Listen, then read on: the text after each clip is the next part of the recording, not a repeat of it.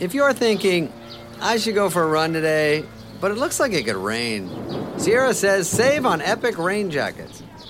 If you're also thinking, but I can't go out in these beat up old running shoes, Sierra says save on top brand running shoes. And if you're still thinking, but I'm also busy performing brain surgery, well, then we say, you really should have led with that. Sierra, let's get moving to your local store, like now. Go! Want a website with unmatched power, speed, and control? Try Bluehost Cloud, the new web hosting plan from Bluehost, built for WordPress creators by WordPress experts. With 100% uptime, incredible load times, and 24 7 WordPress priority support, your sites will be lightning fast with global reach. And with Bluehost Cloud, your sites can handle surges in traffic no matter how big. Plus, you automatically get daily backups and world class security. Get started now at Bluehost.com.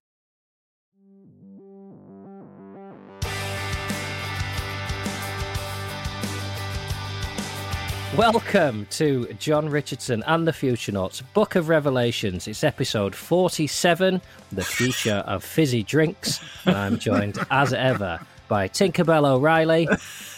Hello. and Barry Smells. Hello. um, Mark and Ed, it's good to be with you again. Uh, yeah. There's just so much like going on with the world and stuff, like you know, climate and like the school run. That I just what are we on about? Episode uh, nine? Thirty-three, episode nine. I got it. So Yeah. I do know. Yeah, well, sort of. Yeah, I know it's episode nine. Your names, that's not coming back to me. I think. do you know what happened there when you said whatever it was, Tinkerbell O- O'Reilly? I was thinking, oh, I'm, I'm, I'm glad Ed's gone for that one because I don't know because it's kind of like a bet. Like, what's he going to do next? Is he going to Yes. be better, better or worse? And I thought Ed's taking it. It- It'll run out of steam. But then I got Barry Smells, so I should have gone first. Yeah, I think Tim Cole O'Reilly's the one. Yeah. That is my drag name. I'd go and watch a TED talk by Tinkerbell O'Reilly. Um, well, some bad news to start. Uh, an email from Tim in sunny Kent. Uh, afternoon, gents. Please find attached my invoice for £1,706, which is the immediately ascertainable cost to date of you galvanising my conscience. Oops. Um, I'm loving this already. I am lucky enough to hold some shares and had previously half heartedly thought about scrutinising those companies through a greener lens, but predictably never got round to it. However, listening to you guys, heeding the call, I did just that and sold my shares in Shell. Needless to say, I'm sure they didn't notice, but if everyone did it, notably pension funds et al., they presumably would. Well, since selling those shares, the fuel crisis has kicked in nicely and they've gone up, with me missing out on the amount listed to date. And to add insult to injury, my own fuel bills have happily ticked upwards likewise. So many thanks indeed. Ho hum, a small price to pay, I'm sure. Of course, hopefully in a few years' time, when others follow suit and the fossil fuel industry becomes a less attractive proposition to the right minded investor, I'll be able to look back and say I sold at the right time, at which point I will rebate you the £1,700. Honest. The remaining £6 is my admin costs. Uh, to continue, I continue to spread the word about the podcast to my kids and friends, and you may be interested to hear that my friend Paul also loves it and recommended it to his daughter, whose university now, thanks to her, has your podcast on its pre reading listening list for some of its modules. I'm not entirely sure what this says about the modern university system, but I think it must be positive, surely. Um, sterling work, all the best, Tim in sunny Kent. I'm now fascinated which modules we are pre-reading and listening for. Yeah. How to swear in a public sphere. Swearing in the public domain, offensive accents, um, and yeah, presumably something slightly climaty. Um, any any of you going to stump up the um, seventeen hundred quid for Tim selling his shares in Shell? I tell you what, I mean, I'm guessing that he listens to this podcast for free, doesn't he? He doesn't pay anything to listen to the podcast. If he does, then he's getting scammed because I ain't getting any of it. Exactly. Tim, if you're paying someone, they are doing you over. Indeed, and we and we've done what is it now? Approaching forty episodes. Oh, this is the ninth episode of the third series, mate. Yeah, all right. yeah, Um, right, if you're yeah, not aware of it, yeah. So, so really, actually, I would say that you've probably got two and a half grand's worth of value in terms of content from this, dear listener, and uh, we should send you an invoice. Uh, we'll be sending it by return. If you could just email us your address, um, that would be great. Thanks very much. now, on the topic of um, people, the, the sort of backhanded thanks we get, um, people trying to do the right thing and then regretting it immediately. Chris, the uh, appropriately named Chris Fairweather, has uh, been in touch to say, Hello, all. I've been enjoying the podcast since the beginning. It's been making me think about my decisions. And although I can't put much into practice at the moment, I've made myself a 10 year plan to bring down my carbon footprint. However, I can't seem to get over the impending boom of climate change, which is making me unproductive in everyday life. For example, I had a great morning today working and then read the headline Last seven years, hottest on record. My mind goes, ah, what's the point in trying? There's not going to be a future anyway. And then into the downward spiral of despair. I tell you what, Chris, if you're looking for a birthday present, I've got a tour coming up that it sounds like you are bang in the target market for. um, why bother trying to build something now? You mentioned in the last podcast you've come to peace with your work maybe not being completed in your lifetime, but perhaps you could talk about how to deal with climate anxiety. It's starting to become a hmm. serious problem in my life, and I guess others feel the same. The appropriately named Chris, not so fair weather. Mm, well, yeah, and we I think we empathise with Chris. Um, I mean, I actually wrote the forward for uh, a book on eco anxiety by the psychologist, uh, psychiatrist uh, Anouchka Grose, who's who's a na- he's a neighbour of mine. Strangely, he's a neighbour neighbour yeah. of Mark's. This is rather unfortunate because it meant Ed had an excuse to come round. now that's eco anxiety for you. Oh god, yeah. Ed's doing a forward for yeah. a book. He's doing the book launch. It's round the corner. He's got to come over to my house. As if the climate crisis wasn't enough.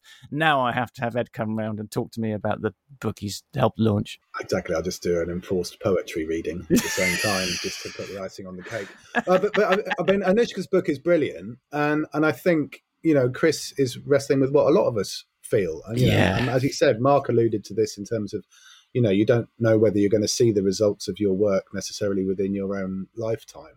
Uh, and for me one of the kind of standout moments uh, uh, epiphanies that i've had is this this whole sort of psychological idea of terror management theory um, which comes from you know the idea that we're in constant denial of our own death and that's the way that we manage our lives you know to, to kind of put aside and displace the inevitable and we do that through lots of different ways. You know, some of them are spiritual, some of them are material, um, some of them are behavioural. I mean, shopping is a, and consumptive behaviour is actually a good example of terror management theory. Um, and I think we ha- we also sort of lurch into that a bit when it comes to climate grief, when it can all feel hopeless. You know, I always return back to something that you always say on this podcast, John. Is like you get more motivated and connected by engaging rather mm. than denying. So, you know, if you took the terror management theory in terms of mortality, it's like, well, yeah, you know, you're gonna, you know, you're going to die, but that doesn't mean you don't have an extraordinary, rich, and wonderful, creative, productive, and happy life in between. Surely that's the point. And so, even though there may be some impending doom and it's going to get bumpy, as we always talk about, it's going to go up and down, it's probably going to get better and worse at the same time we do everything we can along the way because you know every ton of carbon that doesn't go into the atmosphere alleviates future human suffering uh, and the web of life in some way, shape, or form. And you know we'll get into that now in terms of talking to Gabrielle Walker, I guess. Mm-hmm. Yeah, I mean, I, I, would say that I totally empathise with what Mr. Fairweather is saying. Good name, uh, by the way, Fairweather. Indeed. talking about climate yeah. anxiety. Indeed. Um, and I think we all we all feel it. Um, uh, and I, I, I'll echo what we say on this podcast, which actually by getting engaged more, you become sort of less anxious because you, you're, you're, you're tying your own life to doing something about it. So the fact he's made this plan and is starting to get on with it is fantastic. And the other thing I always come back to is um, is the Gandhi quote, which I say a lot on this podcast, which is, you know, what you do will be insignificant, but it's really important that you do it. And you know, even people I know working at a very high level with huge levers and lots of money, you know, what they do in the grand scheme of things will be insignificant, but it's really important that they do it. And you know, even by even acknowledging that and talking about it, you know, um, you're doing a really great thing. So, so the anxiety itself is is a, an indication that you actually give a shit people who don't give a shit about climate don't have anxiety about it. So the mere fact that you feel that that that worry is actually an indication that you're probably doing something right and you should be a bit kinder to yourself, on doing what you're doing. And the more you do that, the more you'll be able to do, the more you're able to do, the more you encourage other people to do things. And the more we all do that, the better chance we have of, you know, getting through this crisis and just be, be kind to yourself, but acknowledge that it's a real thing. And actually, you know, why would you not acknowledge it? As, as Ed said, it'd be, about, be like not acknowledging your death, which actually at the end of the day is, is fairly silly. Well, a couple of sort of beautifully optimistic responses that both centered around a sort of veiled death threat. Sort of saying, you're a good guy, slap yourself on the back, but I tell you what, mate, you're going to die anyway. um, so you might as well do your best. Yeah. But no, wonderful. And they, you know, I, I also slightly think in a way, sometimes when a relationship might not be working, and it's easier to think, oh, if I was with someone else, it would be better rather than to work on the relationship you've got. I think it's slightly rose tinted. And I think sometimes we all have that moment when we're struggling with the validity of, you know, the efficiency of our climate change uh, actions to think there are this massive band of people who are chugging around in big houses and massive cars and they're really happy. I don't necessarily think that's the case. I think there's not as many of those people as we think, and you're part of a much bigger team fighting for the solution than those people. You know, it's easy to draw a cartoon image of, you know, I picture a sort of guy with a, a balding guy with a ponytail on in a big car chugging around with diesel fumes spitting out, and he's in a sort of leather jacket and a suit. But it is that it's a cartoon image, and I think those people do have more anxiety about being chased than we think they do. And you made the decisions to live the life you did because you're a good person. So, and this idea that we might as well not try, you would be less happy not trying. So, you are making the right choice, even if it doesn't feel that way at the time. Um, but this podcast is part of fighting those anxiety fears head on by bringing you topics like today's, which is concrete action that is being taken by people to make you feel better about the future for the climate. And today we're here to talk about carbon drawdown, which is very exciting. Yes, carbon drawdown or carbon removal, more specifically. Carbon removal. Yes, and we're going to demystify all this offset nonsense that's going on, and you know how we how we go about that, and why we have to do it, and how we're going to get from here to there. It's an exciting topic, is it not? It is exciting. It's also quite controversial as well, and um, and we're about to uh, listen to an interview where where where Ed I think, takes the bit between his teeth and really digs in, gets gets gets who's most combative, which I really enjoyed. Yeah, I was oh. channeling my inner Paxman. Yeah. Right. Well, let's uh, introduce our guest. And for those regular listeners, you're about to see a different side of Tinkerbell O'Reilly.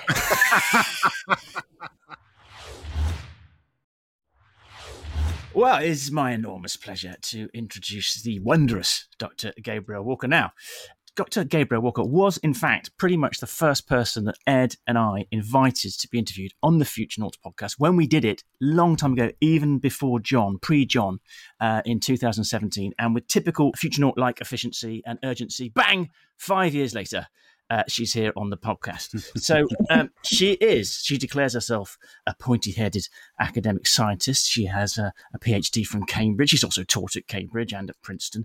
Um, but she's so much more than, a, than an academic. So if you're watching TV around the turn of the century, you would like to have seen Gabrielle fronting various documentaries about our atmosphere or the Antarctic, which is a particular obsession of hers. She's been climate change editor at Nature, which for scientists is the equivalent of uh, Rolling Stone, featured editor at New Scientist. She's the author of numerous books, An Ocean of Air, Snowball Earth, Antarctica, an intimate portrait. And with Sir David King, the erstwhile chief scientific advisor to the UK government, she wrote The Hot Topic How to Tackle Global Warming and Still Keep the Lights On. This would be impressive enough, but Gabrielle's talents go far beyond uh, being able to communicate. She is a massive agent of change, a corporate catalyst, a policy possibilist, an inspiration for investors. Uh, what I'm trying to say is that Gabrielle is very good at thinking in systems, but also very good at finding the blind spots that people in those systems have and then directing her and her colleagues' energies to dealing with the tricky often unseen and often unpopular problems that need dealing with, which means even as committed environmentalists, you will find Gabrielle brokering conversations between oil companies, activists, scientists, investors, and politicians, sometimes wrangling whole industries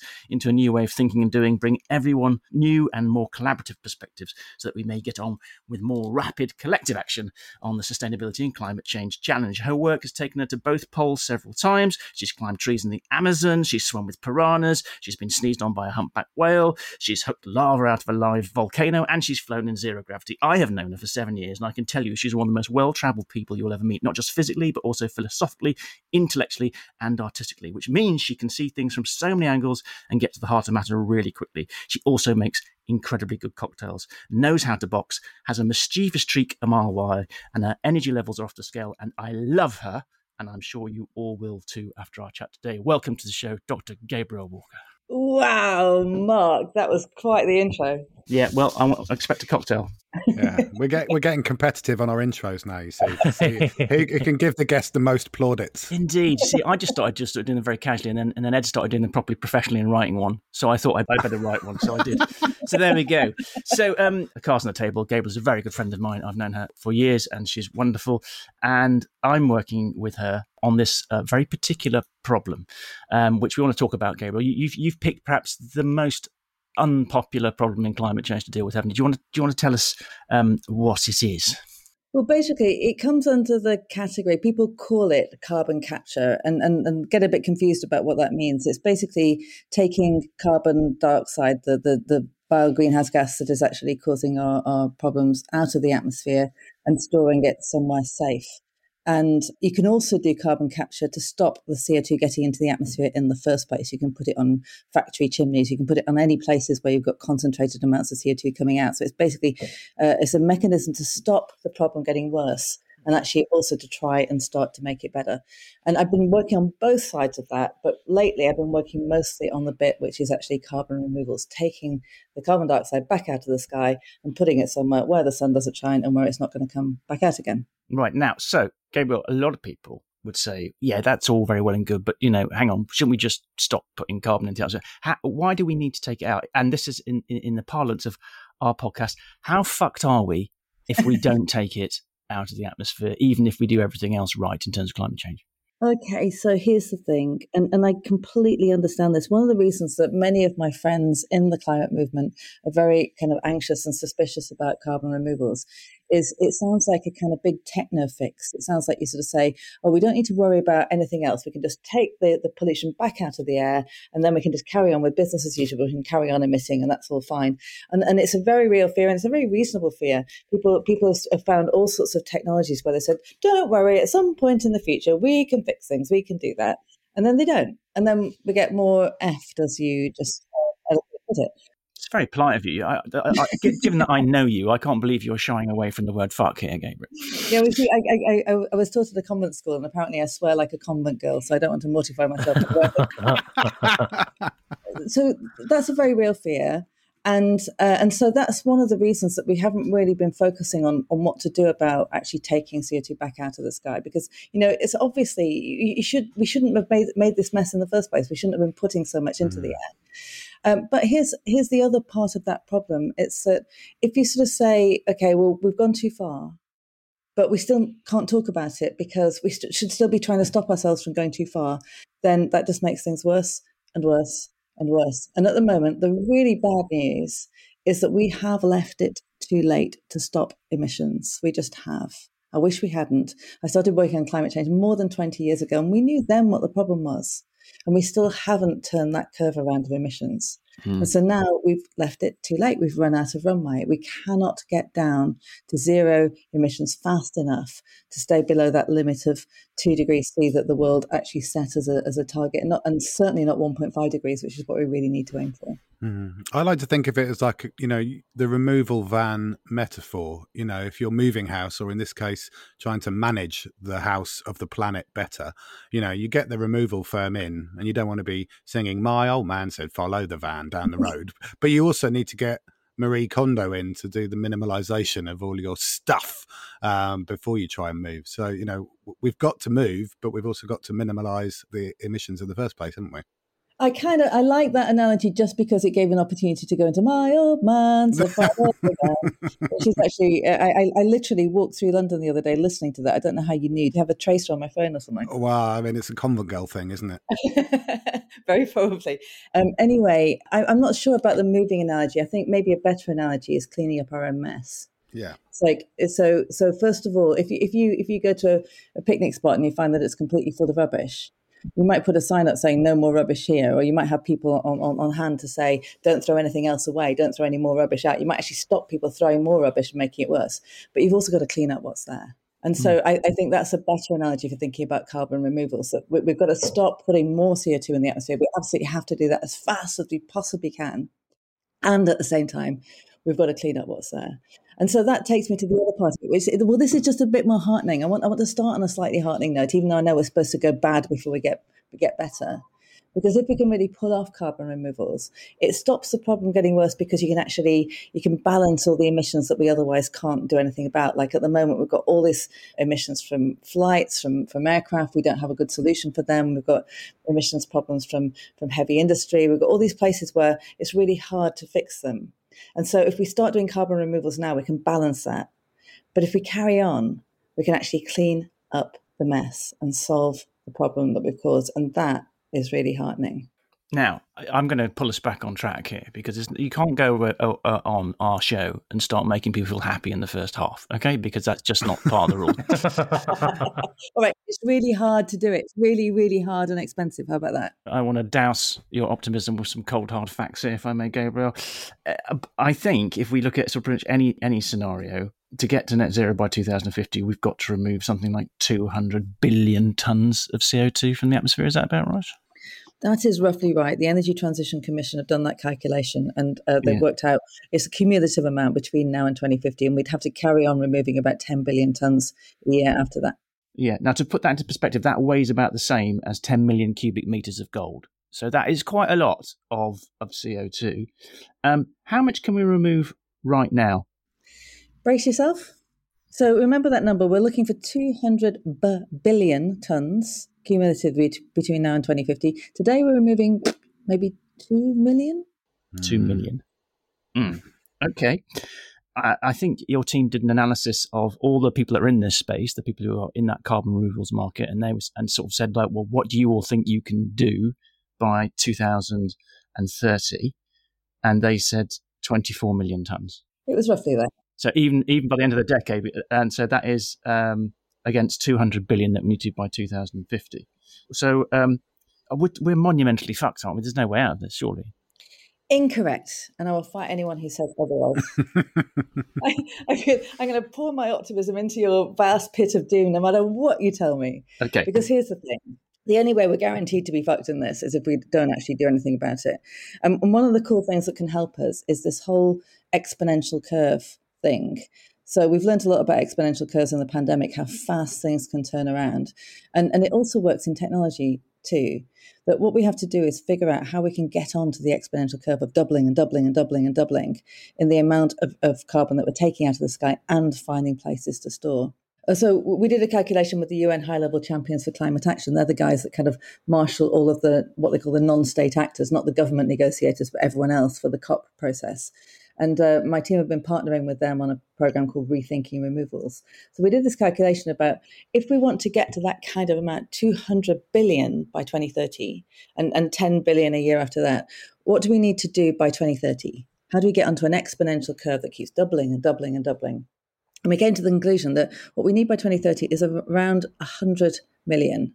So it's around 100 million. That means doubling every two years between now and 2030.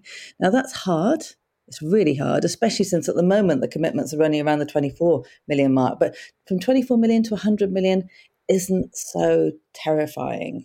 And so basically, what we need to do now is put a rocket under all of this, figure out what's stopping it, uh, unleash entrepreneurial energy, do the thing that will make the thing happen, and also make sure that we don't, we're not so frightened of it, that we can build in from the beginning that everything that might go wrong about it, we can actually try and preempt and start off Right. I mean, one good thing about this is that it's completely blank slate, so you can actually start with the right principles if you if you're careful.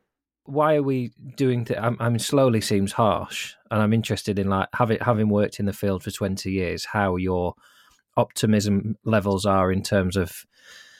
I guess progress has been slow, but is it an exciting time now? Do you feel that we've made as much progress maybe in the last two or three of those 20 years as we have in the 16 or 17 before. In climate, in climate generally or in carbon removals or both? Uh, climate generally, I think.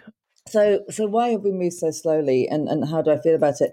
I, I, I just don't call myself an optimist because I feel like optimism, you know, optimism and pessimism, they're fatalistic. Basically, you, you think the future is going to be whatever it's going to be. And if I'm generally a sunny kind of person, I'll assume it's going to be good. And if I'm generally a kind of miserable kind of person, I'll assume it's going to be bad. But I don't have any agency to change it.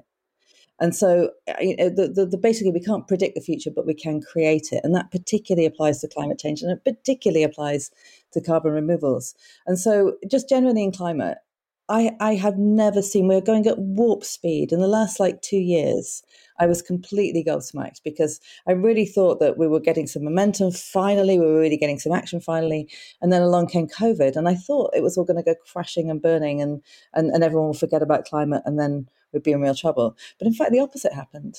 In fact, if anything, the whole system accelerated. People were resetting, they were taking the opportunity to reset and doing stuff that they'd intended to do in five years and doing it now. And one of the biggest reasons for that has been the whole the whole business and investment side of this. They're, they're, they're the, the guys that can actually deliver the solutions and, and, you know, follow the money. The investors have begun to realize that their money's at risk, that we're already, this whole thing is already underway that the, the world is already burning, that, that that's already a risk to the whole economic system. That and also, but there's a big opportunity for businesses to find the solutions. And so, I, I found that I've been I give a lot of keynotes, and I've been speaking more and more to people in the financial services sector who are mm-hmm. saying we need to get behind this, we need to understand it, and it's getting more and more mainstream. So that's meant that in the last, I think, in the last eighteen months, two years, I've seen an acceleration like I've never seen before in solutions, in really what do we actually do about this. But I've also seen an acceleration in anger, in rage, in frustration, in polarization, in in kind of my solution and not yours, and it's got to be pure, it's got to be perfect, and, and this sort of massive divide between the people who are putting the energy into the climate story, who are the climate activists, and the people who can be deliver the solutions, who are the business and finance. And and, and so I feel like right now we're at this cusp of big opportunity to solve it and also big risk mm. of polarizing ourselves. Mm we've obviously all watched Don't Look Up.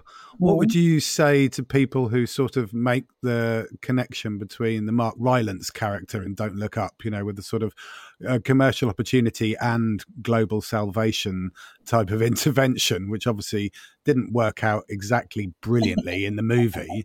Um, uh, you know, is that a simplistic connection to make?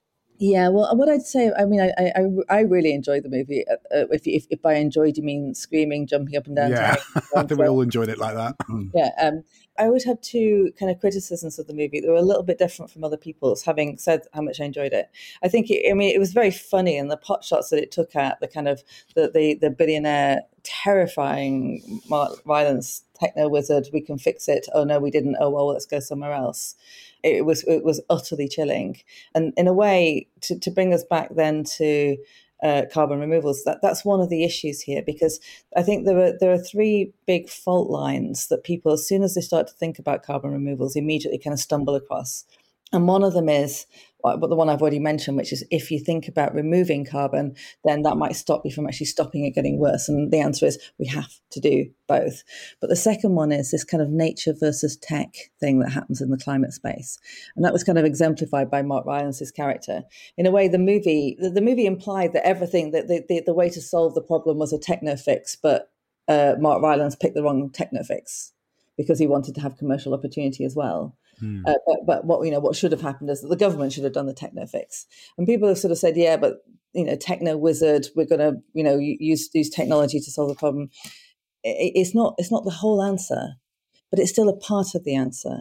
And this nature versus tech thing is, I, I've just done a TED talk about this, and I really focused on and carbon removals on that whole issue about do we use nature, do we use technology? And what I find is people who are on the kind of green lefty side kind of say, well, I like trees, but not the rest. And people are on the kind of right businessy side say, give me techno, but not the rest.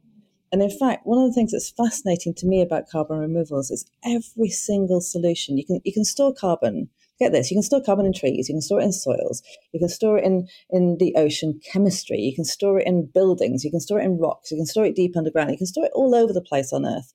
And every single one of those solutions is some combination of natural resources and human ingenuity and technology. It's not about wizard techno fix. It's about looking at what the earth is offering us for carbon storage mechanisms and then figuring out how we can put the carbon there and keep it there. And that really takes a lot of humanity and nature and tech all working hand in hand. Yeah, I mean, that's the difference, isn't it? I mean, the two angles you might take on that is like whether it's and I'm conscious of all of these things being you know non non-binary um, but it's whether it's sort of transactional or relational isn't it? So you know the a, a, an entirely machine-led approach would be very transactional. It's like well we just got to suck suck that carbon out of the air whereas the relational approach might be a more heart led technology or a combination, as you talk about, in terms of indigenous wisdom and working with the grain of nature and accelerating those natural processes. And I, I guess my personal concern is that it becomes very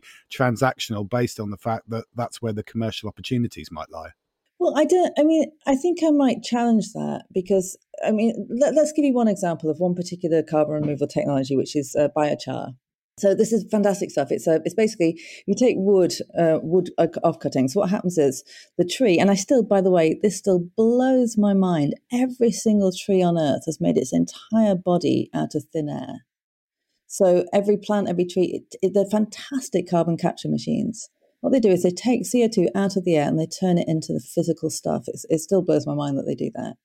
So what you do is you get the CO2 goes from the air into the tree and then you take the wood or wood off cuttings or whatever, and you burn them with very little oxygen. So they turn into this stuff called biochar, and it looks a bit like charcoal.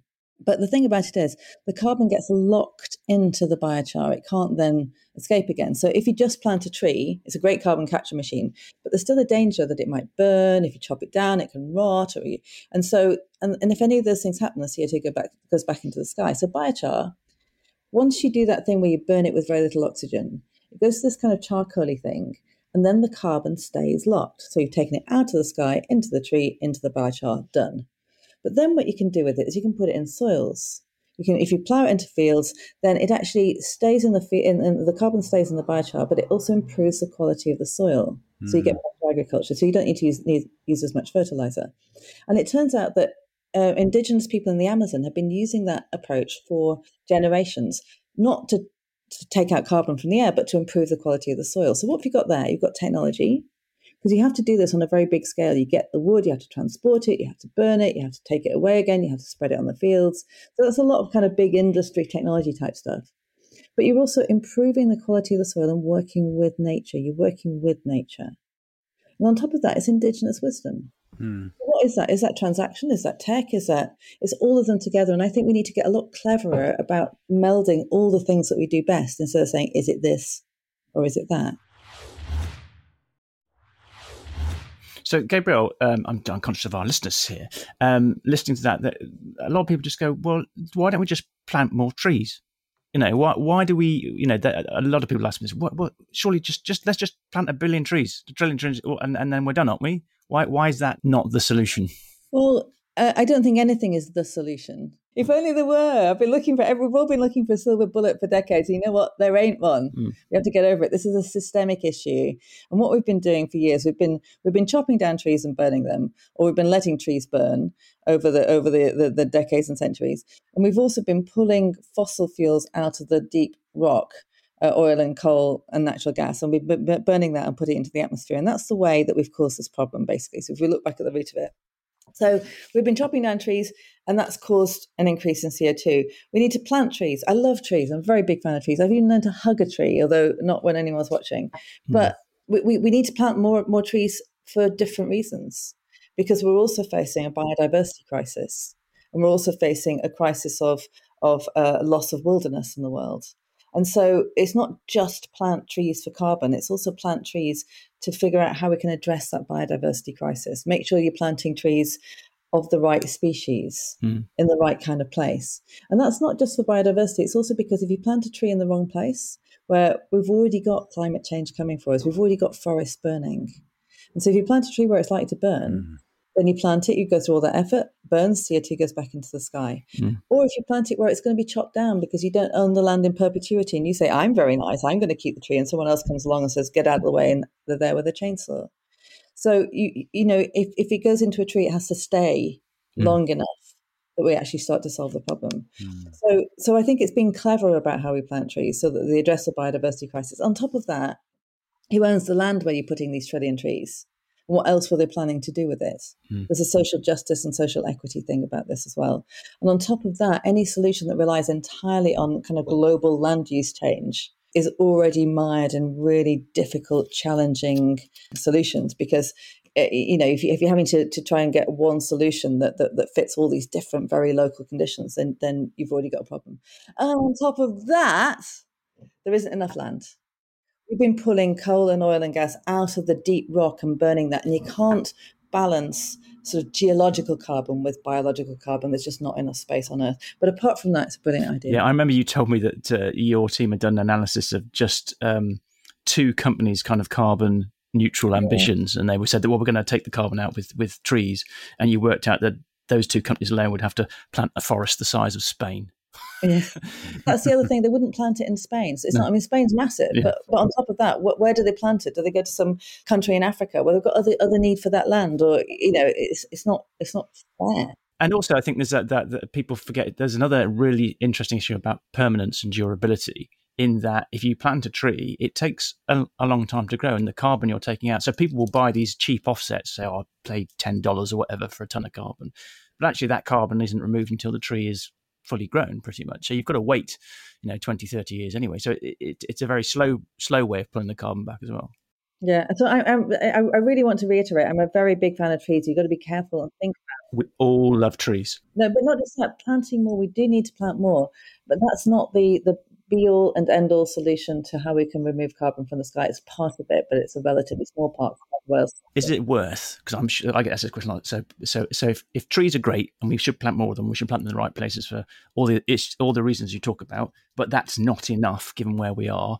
Um, is could you just run us through some of the other great ways of doing it? So there's biochar. What else is there that we can do?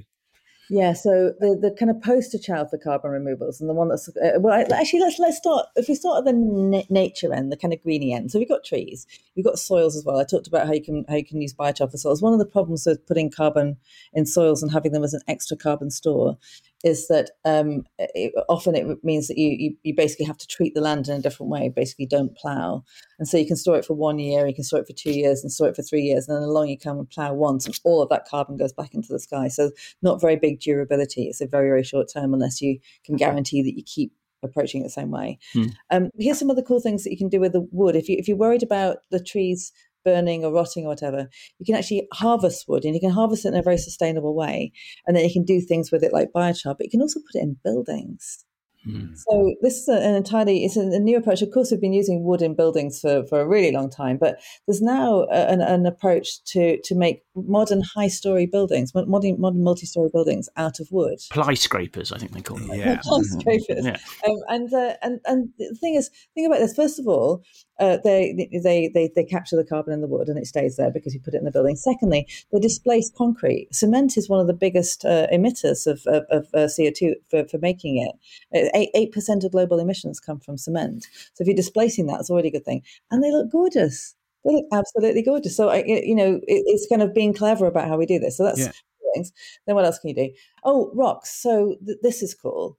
So it turns out that um, the basalt rocks and a few others they, they naturally take up carbon dioxide, but unfortunately, they take a very long time to do it, like of the order of 10,000 years. So that's not very helpful for us over the next uh, 20 or 30 years. But you can accelerate that process. So the way you accelerate it is you grind up the rock really small, then there's loads of little surface that the reaction can happen on, so it happens a lot faster. And it turns out you can you can then turn that it's called advanced enhanced weathering. And it turns out you can you can do that and, and, and you start to get the take up instead of ten thousand years, it can be one or two years. And if you grind that rock up and you spread it on fields, then that also delivers um, extra minerals to the soil. So it's another way of making the soil condition better. And then when it washes off into the sea, it can even help to neutralize the acidification of the ocean. So it's, it's a really it's, that's a really clever one all around, and it's just being explored. It's interesting in terms of the kind of the, the ply scraper piece as well, because I mean, Mark and I have done a couple of presentations on this to big construction firms, uh, you know, and these ideas of cross laminated timber, you know, replacing, as you say, carbon intensive concrete. But I always people go, oh well, wooden buildings don't last, and I, I always use the example of the Ying Temple in China, which was which was built in 1056. You know, it was sort of built 10 years before the Norman conquest, uh, and it's still sort of going strong. But I mean, the, the question I wanted to to ask uh, Gabrielle is you know, is part of the reason why we are late to the party. And as you say, there's been a big shift in the last two or three years because of the way that the carbon removal industry originally emerged, which was largely coming from the techno fix from big fossil yeah. fuel giants, from carbon capture and storage, from from using the injection of carbon dioxide into old oil and gas fields for enhanced recovery. Do you yeah. think that's still a sort of lingering taint that it was used yeah. as a sort of get out of climate change jail free by some of the big players? Yeah, I mean, I think because I, I, just, um, uh, you know, uh, you, you busted. I, I, feel thoroughly busted because all of those uh, carbon removals approaches I told you, this is the way I'm approaching this now, talking about it, because I haven't got to the two big ones the two ones that really can scale massively and then probably be essential part of the solution. And both of those people are very suspicious of. And in both cases, it's because they've come from the end of the kind of techno wizard plus yeah. uh, kind of oil and gas industry plus big industry and machines and so on, and that and that makes people understandably nervous. So the, the two remaining technologies that I'd, I'd highlight at the moment, and there could well be many more.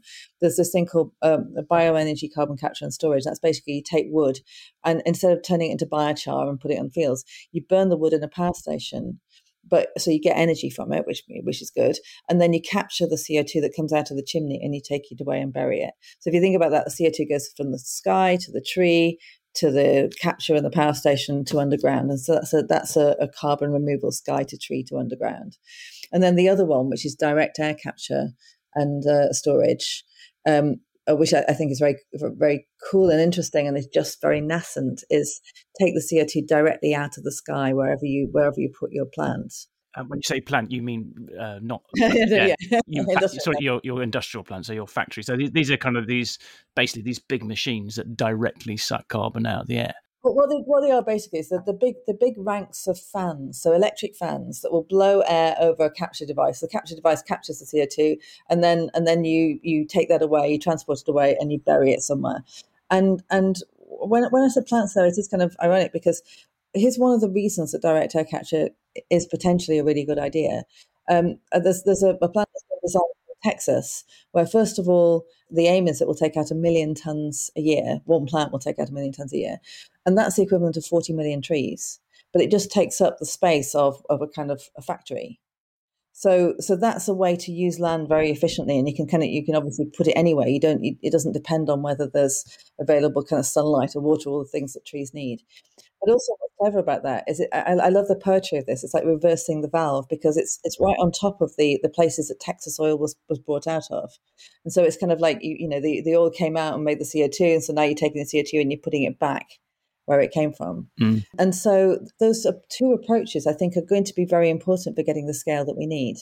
And and yet, just as, as Ed mentioned, it, it, it, there's, there's a big trust issue here. Mm it's like, who are the people who are doing it? Do we trust them? We don't really like tech, so we, let, let's go back to nature. And I would love to do that. I really would. I'd love to do that. If only it would work, I'd really love it.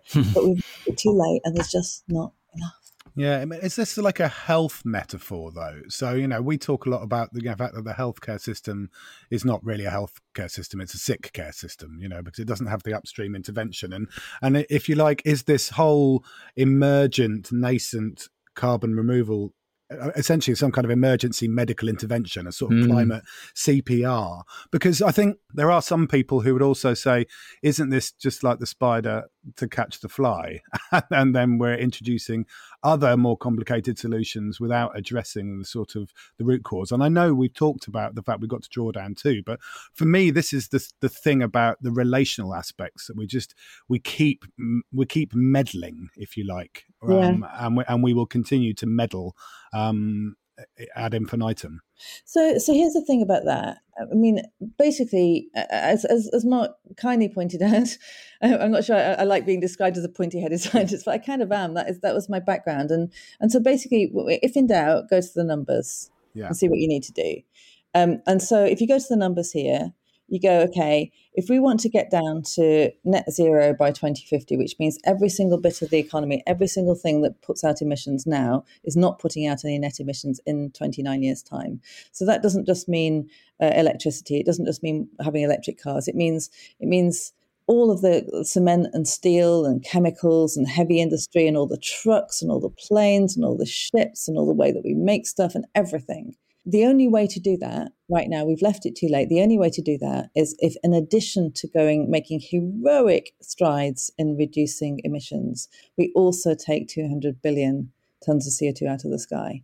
And if we do both of those things, we can get to net zero by 2050. If we don't, we can't. So you know, you might say, well, I don't really like that because it's purple. But but bottom line is we have to do both. Yeah. Mm-hmm. That's what the numbers say. We have no choice. So then the question is, so how do we go about it if that's what we have to do? And how do we try and get it right? Mm. And I think the thing about meddling, I just want to say this thing about meddling because people, there's, there's another kind of issue here, which is, you know, it's better not to chuck all the litter in the picnic site in the first place. But once you've put it there, as well as stopping putting more, you also have to clean up what's there. And, and so, you know, it, it is this both and, but the, the meddling bit, uh, there's a whole new set of people now looking at this area of geoengineering. I know, why don't we put little mirrors in the sky so that yeah. we can reflect sunlight back? I know, why don't we pump uh, aerosols into the upper atmosphere so that we can uh, we can make clouds that will reflect sunlight. I know. Why don't we put iron filings in the ocean so we can make the ocean take up more CO two? Now those things frighten the living bejesus out of me. Mm. They frighten me to death. And I'm going to give you one reason why. Here's a story. Uh, hands up if you've heard of the very brilliant Thomas Midgley. Oh, hands up! It's a podcast. Wave your hands in the air. I'm glad you got the gag, Mark. It's almost like you're a comedian. Thank oh, you very oh, much for you. laughing. Almost. so, so basically, the very brilliant Thomas Midgley and and this is a different it was about a different issue but this i keep going back to this in my head this guy. So he he he was a lovely guy he's a very clever inventor and um, uh, and around the, around the turn of the last century, he really he, he wanted to help. Things were going wrong, and he wanted to help. And he's a brilliant inventor. So he decided he saw that this new newfangled technology of refrigeration, electric refrigeration, was coming along. But they were trying to do these refrigerants that kept bursting into flame or were poisonous. He was thinking if you put a fridge in a in a hospital, then you can get medicines better to be. You know, if you, if you have fridges and you can get food to people who need it, it's a really good thing. So he decided to invent a chemical that was completely harmless that was designed to be completely harmless. He actually designed it so it could not be broken down, so it couldn't possibly do any damage. So, uh, you know, and he was trying to help. And that turned out to be a chlorofluorocarbon, mm-hmm. which had never existed on Earth before. And, and that chemical, because it, it was completely harmless, couldn't be broken down, made it all the way to the upper atmosphere, above the ozone layer, where ultraviolet light ripped yeah. it apart, turned it into a monster, and it nearly destroyed all life on Earth. Mm. And by the way, poor old Thomas Midgley, guess what he did before that? That was his encore before that, he was the guy who figured out that if um, you, you could make uh, petrol cars run better if you if you added lead to the petrol. what a legacy! Yeah. Well, as uh, Niall Ferguson, the, the historian, says, the only real law of history is the law of unintended consequences. Yeah, exactly. So, what kind of principles could we then introduce? I mean, you alluded to this earlier, Gabrielle. Like, you know, as you say, you know, you don't want these unintended consequences, but perhaps, you know, inevitably we're going to encounter some of them. So, what are the sort of principles yeah. for un unfucking that we might make sure that we keep these technologies and these combinations of nature and, and technology and indigenous wisdom on track? Well, I, I, I, just want to say one important thing before I answer that, because I'm making very clear blue water between those kind of geoengineering solutions, that kind of, oh, oops, we did that, we thought it was going to work, and then look, we nearly destroyed all life on Earth, and carbon removals, two completely different things. Because with carbon removals, we put the CO2 in the sky, we can take it back out again. With all these others, we've no idea what will happen if we just kind of tweak yeah. around with the atmosphere doing this and that. But here's the thing if we don't do carbon removals, we're going to get to the stage where our only choice is to start doing this fiddling and this messing. And hmm. that's what frightens me. So I think for me, the biggest reason to pour heart and energy into getting the stuff back out of the sky is before it's too late and before we have to do these other things. Yeah. That brings me on to, I think that's something that's really important, which is around the language of this stuff, because, you know, people will click on there flight uh, ordering website or whatever, and it'll say, "Do you want to offset your carbon emissions? Or do you want to pay this small amount of money?" Blah blah blah. Can you? There's a lot of real confusion I find when people say, "What? I, what is this an offset? Is it what? What's what's the difference between offsetting and removing?" Can you explain that to us? Yeah. So. Um, just as I said at the beginning, people sort of say carbon capture, and, and, and there's lots of different ways that, that that applies. The same thing with offsets I, I, actually I offset my life and um, and, um, uh, and and I thought it would be a good thing to do. And I and, and, when I finished doing it I didn't feel better. I didn't feel like I just sort of got away with it. I, I actually felt slightly sick. The thing about offsets is that the, the, here's the idea. And, and and I usually do this by showing my hands but since you've already pointed out I can't show my hands. I have to do it in words. So so one version of um, uh, of this whole thing is that I put a ton of CO2 in the, in the air, and Mark, you put a ton of CO2 in the air. Bad Gabrielle, bad Mark, we've got two tons of CO2 in the air. So what offsetting does is I put my ton of CO2 in the air, but I say to you, Mark, maybe can you not put out yours and I'll pay you? And then that's so that that helps. But my ton of CO2 is still in the air. So you go from two tons to one ton, but it's still not zero. And that's what most of the offsets that are being offered, apart from trees, that's what most of the offsets that are being offered are. It's basically you pay someone else not to do it, but your ton is still there. And, and and I call that an avoidance offset. It's an avoidance offset. It's one one ton that doesn't go in the sky, but one ton still does. Now, a removal is I put a ton of CO2 in the air, and Mark, I pay you to remove a ton. So my ton goes in, your ton goes out, and we get to zero. It's basically what comes up must now come down and that so that that gives you the answer where you can actually get to zero. So i think we're going to have to have a very big shift. At the moment almost all offsets are that kind of avoidance offset and we need to shift that to removing it. If you put a ton in you need to take a ton of co2 out. Okay so talking about how fucked we are and you're starting to sort of unfuck us by saying there's all these various ways of doing it but a common argument is and it's a very valid one is for instance if you look at taking it directly out of the air, the direct air capture machines, it's phenomenally expensive. It's something, depending on who you talk to, it's between sort of four hundred to thousand dollars per ton of CO two taken out. Which you know, so uh, so a lot of people say this is a ridiculous, expensive, unproven technology that will never get to where we need to get get it to. So you know, it's it's just another techno utopian fantasy that is that is stopping us dealing with the real problem. So, so it is very expensive, and lots of the other uh, approaches are very expensive too because they take a lot of energy. It takes a lot of energy to power those fans. It takes energy. You have to, you know, if you if you're doing uh, BECCS, you need to you need to chop down the wood, you need to transport it, you need to burn it, you need to, you need to transport the CO two, you need to bury it, and you need to make sure it stays down there. And so, uh, and then lots of the other, you know, if, if you if you're doing biochar, if you're doing enhanced weathering, you need to grind up the rock. That takes energy. You need to transport it. You need to spread it on the fields. So it just it, it is expensive at the moment. But the way to get these things down the cost curve is actually to invest in them now. And when I say get get them down the cost curve, we all know it happened with solar, it happened with wind. You know, people would say, "Oh yeah, but they're all too expensive. We can't possibly possibly do it. So let's just carry on as we are. Yeah. And, and now solar and wind are cheaper than coal. So so that's part of the answer. But the the other part of the answer is a challenge back to you. Okay, so so if if, if you say no, let's not do that. What's your plan? Hmm. What's your alternative? Because remember, 200 billion tons, you can't get away from it. And the more you ignore it, the bigger it gets. Every ton of CO2 we put in the air today is another ton we have to take out. So, so if you don't like it, what's a better plan? And there isn't one. What are the options for I mean, it, it seems like carbon drawdown, as you say, is just inevitable. We have to do it and we have to invest heavily in it. And uh, this is a podcast, I guess, about systems and how connected everything is. Is given that this is an industry that has to have massive investment, and I'm looking at an article now with the headline "Wealth of Ten Richest Men Doubled in Pandemic," mm-hmm. is there a possibility for carbon drawdown to become an industry that levels up in other areas. So that investment and that technology goes into countries which need development and need empowering in terms of solving the, the climate crisis. I am so glad you asked that because that's actually the third fault line.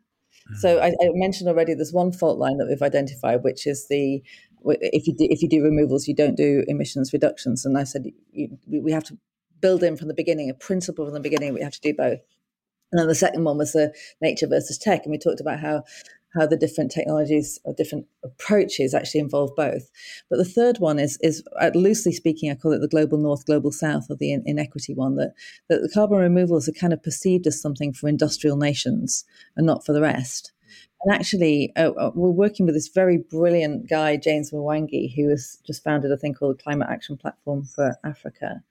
Um, he's Kenyan and he's an absolute genius, and, and so is team. And, and they're saying, um, actually, if you look at the different different parts of Africa, fantastic uh, storage, carbon storage possibilities, um, but they're not being used for direct air capture at the moment because it takes a lot of renewable energy. It takes a lot of energy to, to power those fans. So he said, well, what if we can actually find places in Africa? We've got we've got a, a, a young workforce that's very entrepreneurial. We've got resources.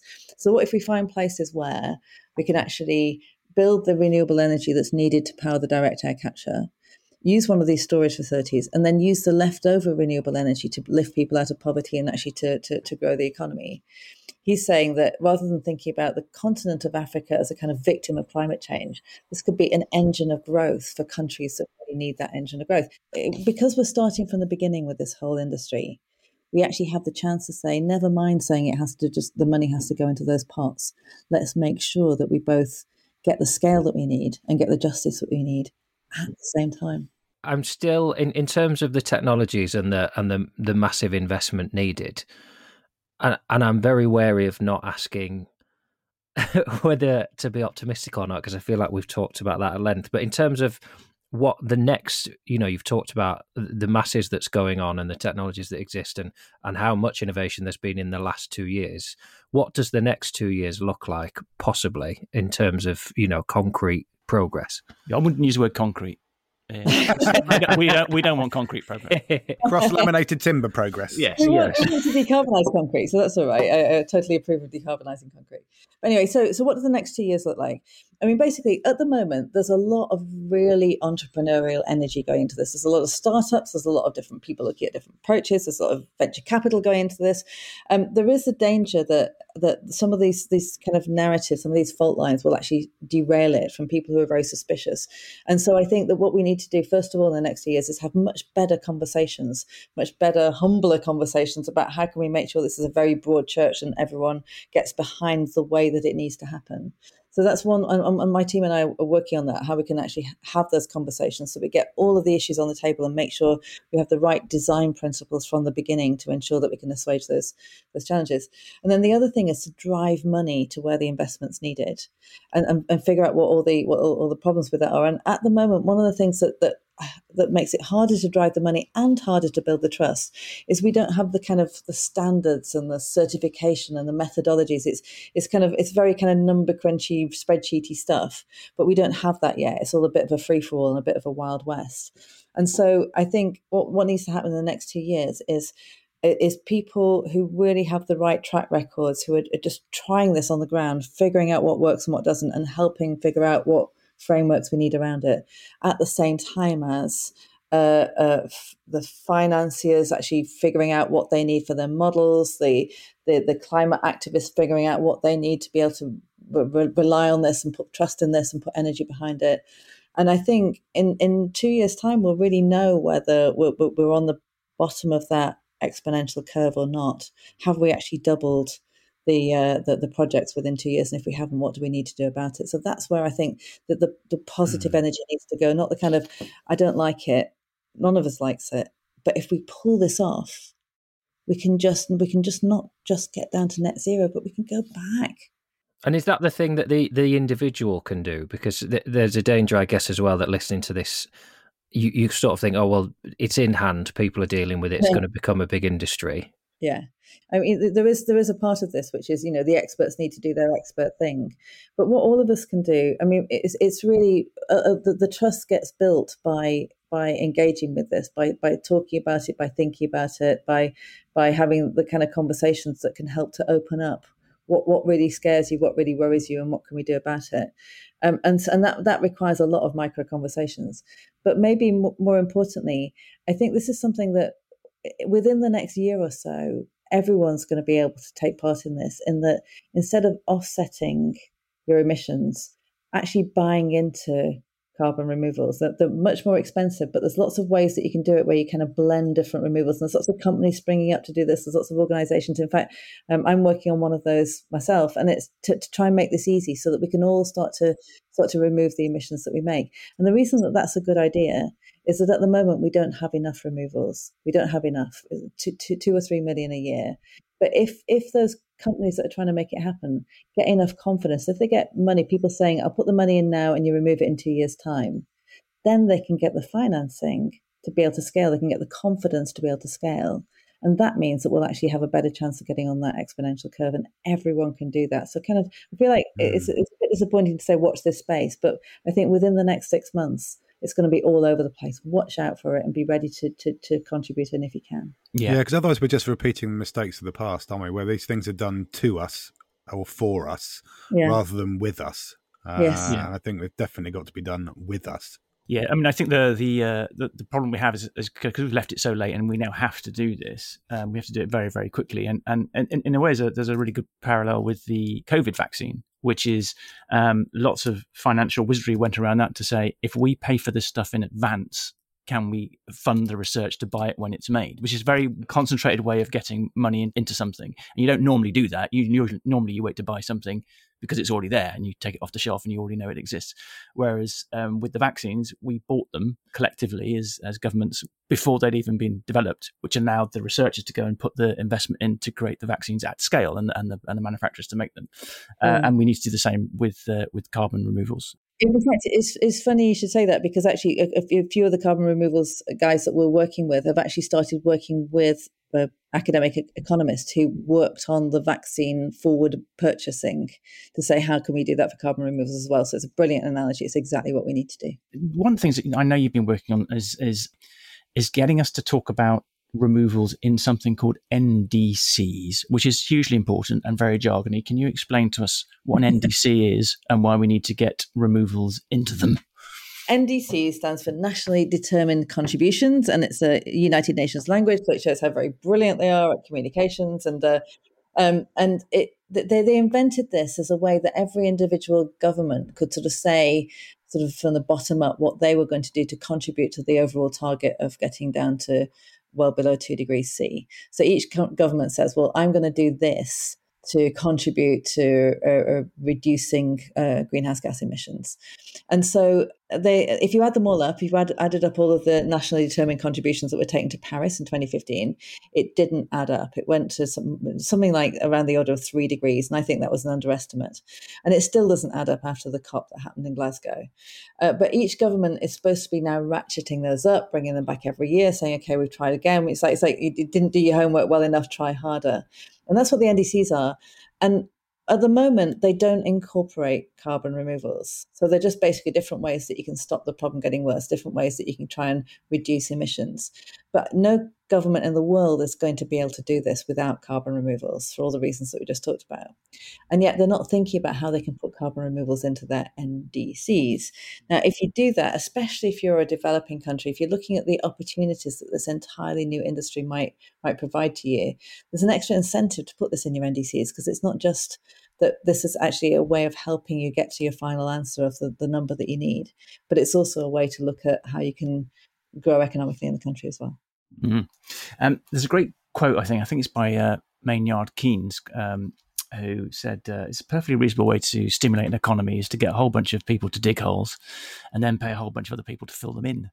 and it strikes me that if we get this industry sort of off the ground, and we've kind of done that, but just over a period of time, we took all, we dug the holes and uh, to stimulate the economy with all the energy we got, and now we're creating another huge industry to fill in those holes, which actually, if we get it right, could be an, an economic boom it could be an economic boom and, and that's really the only way that we're going to make it happen because if, if we if this is only a kind of waste disposal system then as soon as something else comes along it could get sort of thrown out and so i think we need to figure out not just how to do it right from the point of view of social justice not just how to do it right from making sure that carbon removals goes hand in hand with emissions mm. and not just how to get it right by making sure it's the right combination of natural resources and human ingenuity but also how to make sure it sustains without it just all that money going to the pocket of the few mm. billionaires. Uh, I know that you and I talk about this sort of stuff a lot, and um, there's a bit in your TED talk which I, I really advise everybody to go and watch if they want to understand this stuff, where you talk about perhaps you know one of your favorite experiences in in in, in carbon removal that kind of gave you a, a great deal of of hope, uh, and it and it involves woolly pigs. I believe. Do you want to? could you tell us that story? yes. Uh, who knew that that woolly pigs would be such an essential part of this overall story? But um, I went to a place on the Isle of Mull, which is uh, the Future Forest Company, um, uh, and and they they were they, they, were doing various different kinds of carbon removal. I thought I wanted to go and visit and see how they were doing it. And when we arrived there, the first thing the guy did before we did anything else, he's like, he said, we drove along to the, the estate where they were doing all these different carbon removals. He said, "Let's go find the pigs." I'm like, pigs.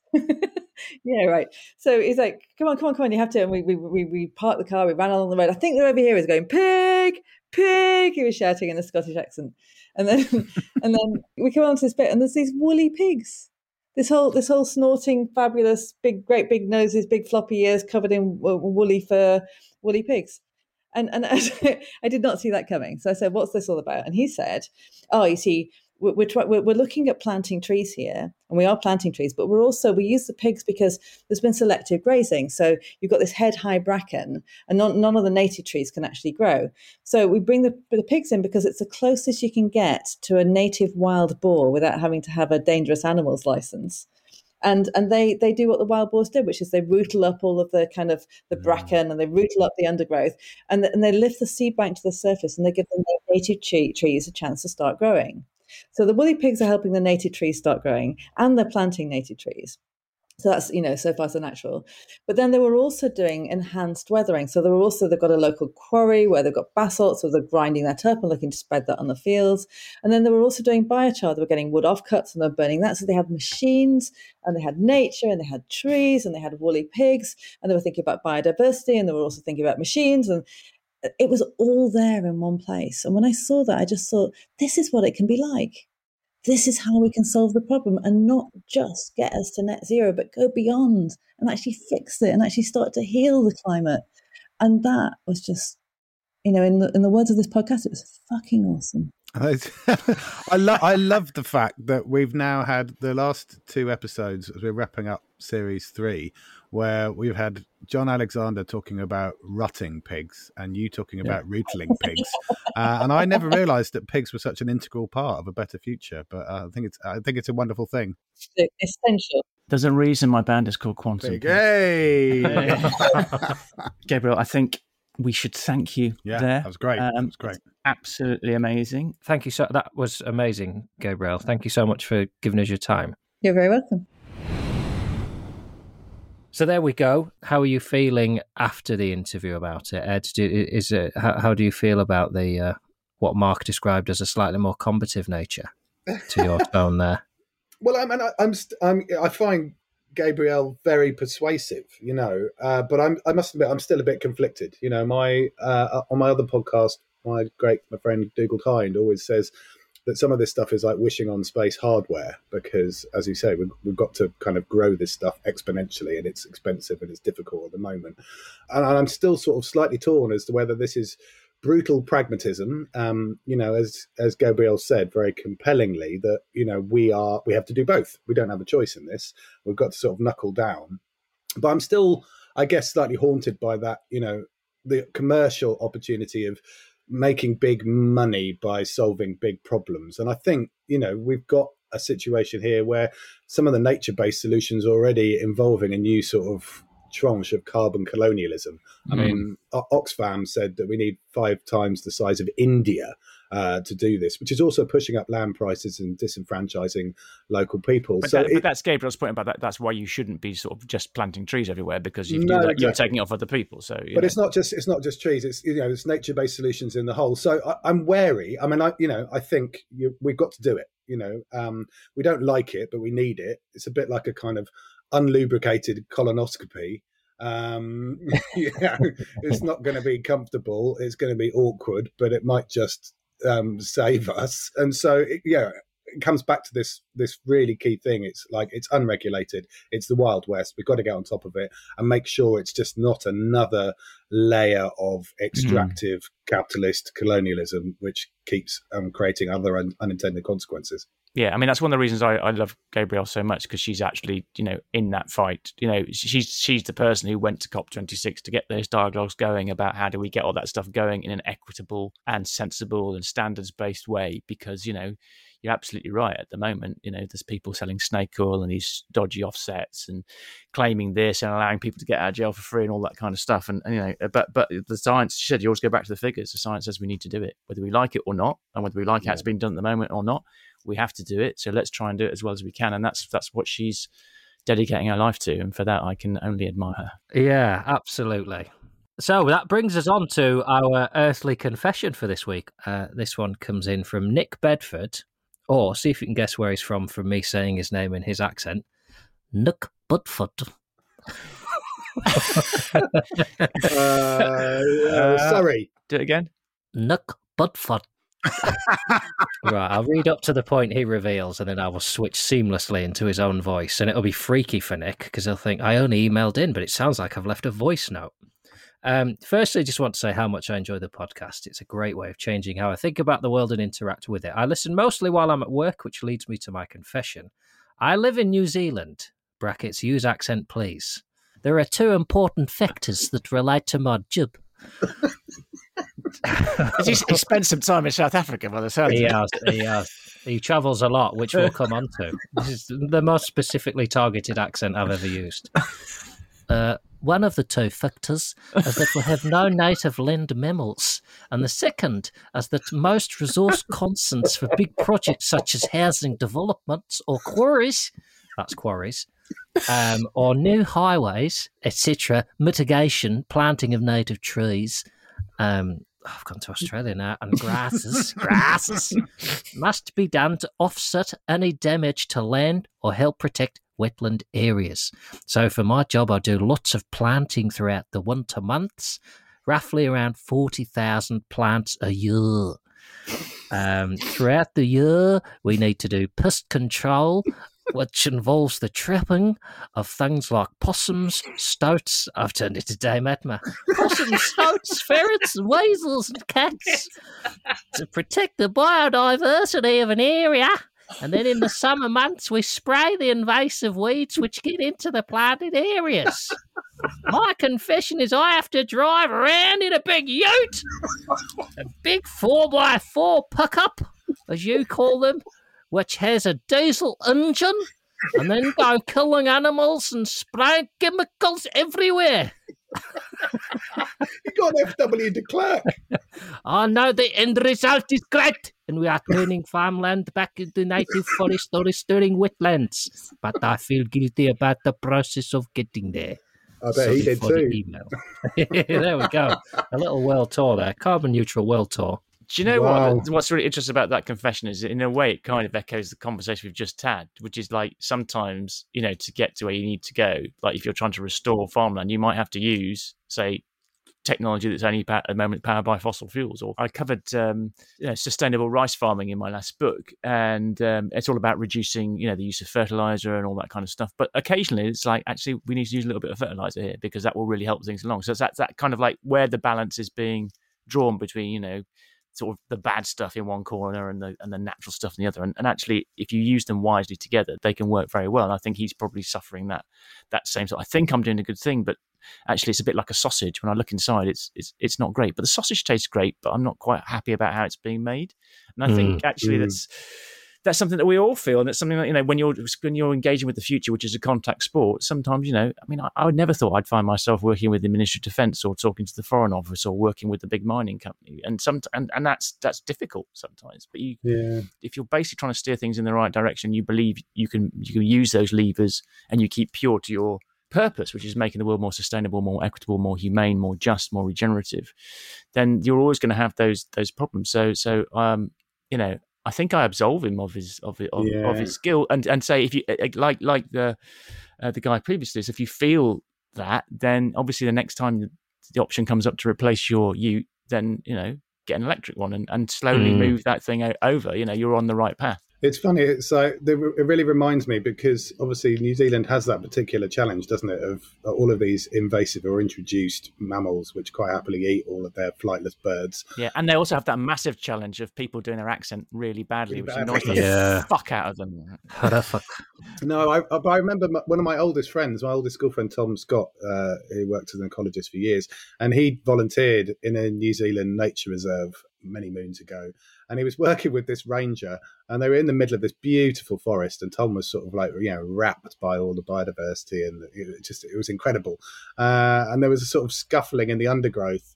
And the ranger went, "Oh, hang on a minute, mate," and, and picked up a tire iron out the back of the ute, and literally went and bludgeoned a possum to death right in front of him because obviously you have to control them. And Tom was just like, you know, absolutely horrified at this moment.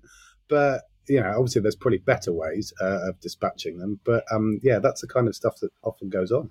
why do you have to control possums because they're invasive. Oh, I see. Are they? They're from, they're from Australia. They're not indigenous to New Zealand, and they eat all the birds' eggs. But I mean, they don't do that when Australians come into into immigration, do they? Just get a tire iron out, go, you're invasive species. Crack the Australians over the head. I mean, there must be a more humane way of dealing with the situation. And I think that that answer speaks to how important your work with the Foreign Office is. You know, Yeah. we just we can only wonder what immigration policy would be were it not for the secret work of Barry Smells. And we're grateful to both of you for all you do.